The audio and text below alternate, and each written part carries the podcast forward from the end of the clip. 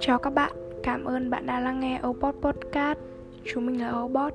Chúng mình được lập ra với niềm hy vọng được chia sẻ thế giới quan của chúng mình dưới góc nhìn ở tâm lý học và lắng nghe tâm tư của các bạn. Mình là Bão, thành viên của Obot và là người đồng hành trò chuyện cùng các bạn ngày hôm nay. Đã bao giờ các bạn nghĩ rằng mối quan hệ giữa bố và con gái là mối quan hệ có chút kỳ lạ, lại đáng yêu giữa hai người khác giới không? từ những phút giây đầu tiên mà chúng ta có ký ức, thì có lẽ hình ảnh của bố với ta chính là một siêu nhân. Có thể làm việc quần quật cả ngày, mà khi về đến nhà vẫn đùa nghịch, sửa chữa đủ thứ cho mình. Hơn nữa, bố còn là một siêu nhân, không bao giờ khóc. Chính vì điều này mà mình từng nghĩ rằng ai khi làm bố thì đều không có tuyến lệ. Bản thân mình cũng tin rằng có lẽ hầu hết đối với các bạn hình ảnh của bố chính là vậy. Nhưng ký ức tuổi thơ của chúng ta đều vương vấn bóng lưng của bố. Nếu đi đâu mà mang được mình theo, bố nhất định sẽ mang đi và bản thân chúng ta cũng sẽ mè nheo đòi đi theo. Bố nuông chiều chúng ta nhưng cũng rất nghiêm khắc và dạy cho ta rất nhiều bài học, nên ta cũng không ngần ngại thể hiện tình yêu với bố qua những cái ôm nhẹ nhàng, lời cảm ơn và lời chúc tới bố. Khoảng thời gian khi ta còn là một đứa trẻ mối quan hệ với bố chính là tốt như vậy đó. Nhưng khi chúng ta, một đứa trẻ bước đến độ tuổi dậy thì thì mối quan hệ với bố đã có sự chuyển biến rất lớn. Những thay đổi của cơ thể là khoảng cách đầu tiên giữa chúng ta và bố sau khoảng cách thế hệ. Sự khác biệt về giới tính vốn dĩ là một bức tường rất lớn ngăn cách tình cảm của chúng ta đầu tiên. Tiếp theo, đó chính là sự thay đổi về mặt tâm lý có lẽ cái tôi của chúng ta lúc này đang lớn dần. Và sâu bên trong ta có một tâm lý, đó chính là làm người lớn. Vì là người lớn nên ta khước từ những hành động, lời nói thân mật với cha mẹ mà có khi đến cả những lời cảm ơn, lời chúc, nói ra lại giống như một thử thách khó nhằn vậy. Mình vẫn nhớ rằng, cách đây không lâu, bạn, mình đã từng đọc được một confession của một bạn nữ nói rằng vào ngày quốc tế đàn ông, bạn rất muốn gửi đến bố mình một lời chúc. Nhưng tiếc thay rằng cái tôi to lớn lại như keo dán chặt miệng bạn ấy cho đến hết ngày. Điều đó thực sự vô cùng đáng tiếc. Bạn cũng nói rằng bạn rất ngưỡng mộ, nhưng bạn có thể tùy ý ôm nói những lời chứa đường, chứa mật đến cha mẹ. Bản thân mình cũng thấy rằng khi lớn lên, thật sự sẽ có rất nhiều khoảnh khắc mà nó vốn dĩ rất bình thường lại trở nên ngượng ngùng khó xử. Nhất là khi ta đơn độc ở với bố.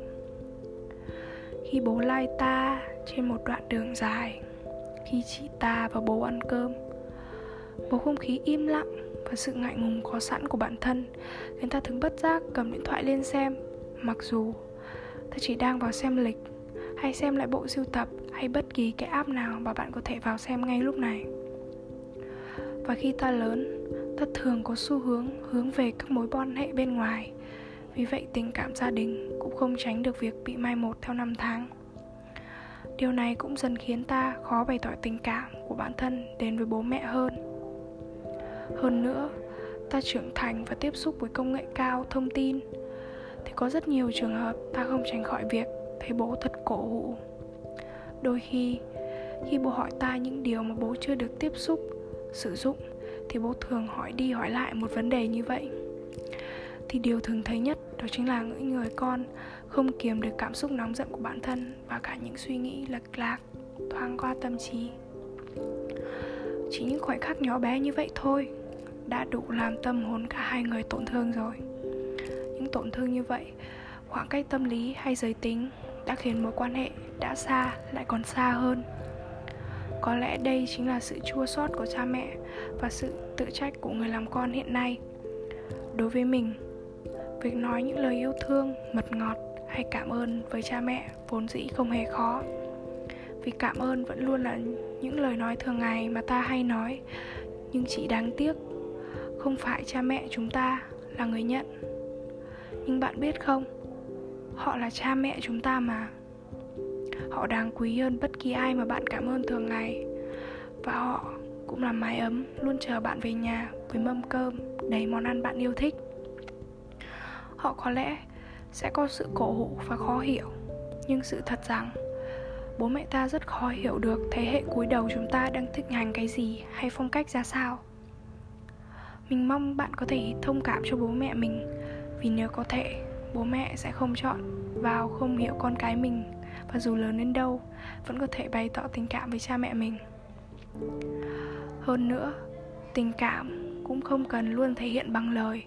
Công nghệ hiện đại cũng là khoảng cách giữa chúng ta và bố mẹ, nhưng cũng giúp ta bày tỏ tình cảm qua tin nhắn, video, chứa những lời mà bạn không nói được. Nếu nói thời điểm thích nhật, thích hợp nhất để bày tỏ tình cảm đến với cha mẹ, thì mình sẽ nói rằng sẽ là mỗi giây, mỗi phút hiện tại ta không cần đến những ngày lễ mới có thể gửi đến cha mẹ một lời chúc. Giây này qua đi, giây tiếp theo lại đến. Cơ hội vẫn luôn thường trực ở đó. Vì vậy, mình mong bạn có thể dũng cảm. Trong bộ phim 30 chưa phải là hết, Vương Mạn Ni đã từng nói, Dấu hiệu của sự trưởng thành chính là tất cả những lời ngon tiếng ngọt đều nói cho người ngoài nghe. Những câu nói đau lòng khó nghe và sự im lặng lại để dành cho người thân thiết nhất. Đây có lẽ chính là một loại phiền não của tuổi trưởng thành. Những ấm ức chỉ có thể chút lên người nhà để khiến bản thân thoải mái, nhưng sau đó lại đến tự trách vì những điều mình vừa nói. Nhưng không phải ai cũng có dũng cảm để nói ra lời xin lỗi. Chúng mình mong rằng bạn có thể tình cảm với cha mẹ hơn, nhưng cũng không mong rằng bạn nén hết những uất ức trong lòng âm thầm chịu đựng một mình. Vì bạn còn có gia đình có bạn bè và bạn có thể chia sẻ với chúng mình nữa. Vậy nên, mình mong chúng mình hãy cùng hít một hơi thật sâu và mở mắt ra, cố gắng vì một mai sẽ tốt hơn nhé. Mong rằng tập podcast này không chỉ giúp những bạn nữ thu hẹp khoảng cách với bố, mà còn là các bạn nam đối với mẹ hay chúng ta với gia đình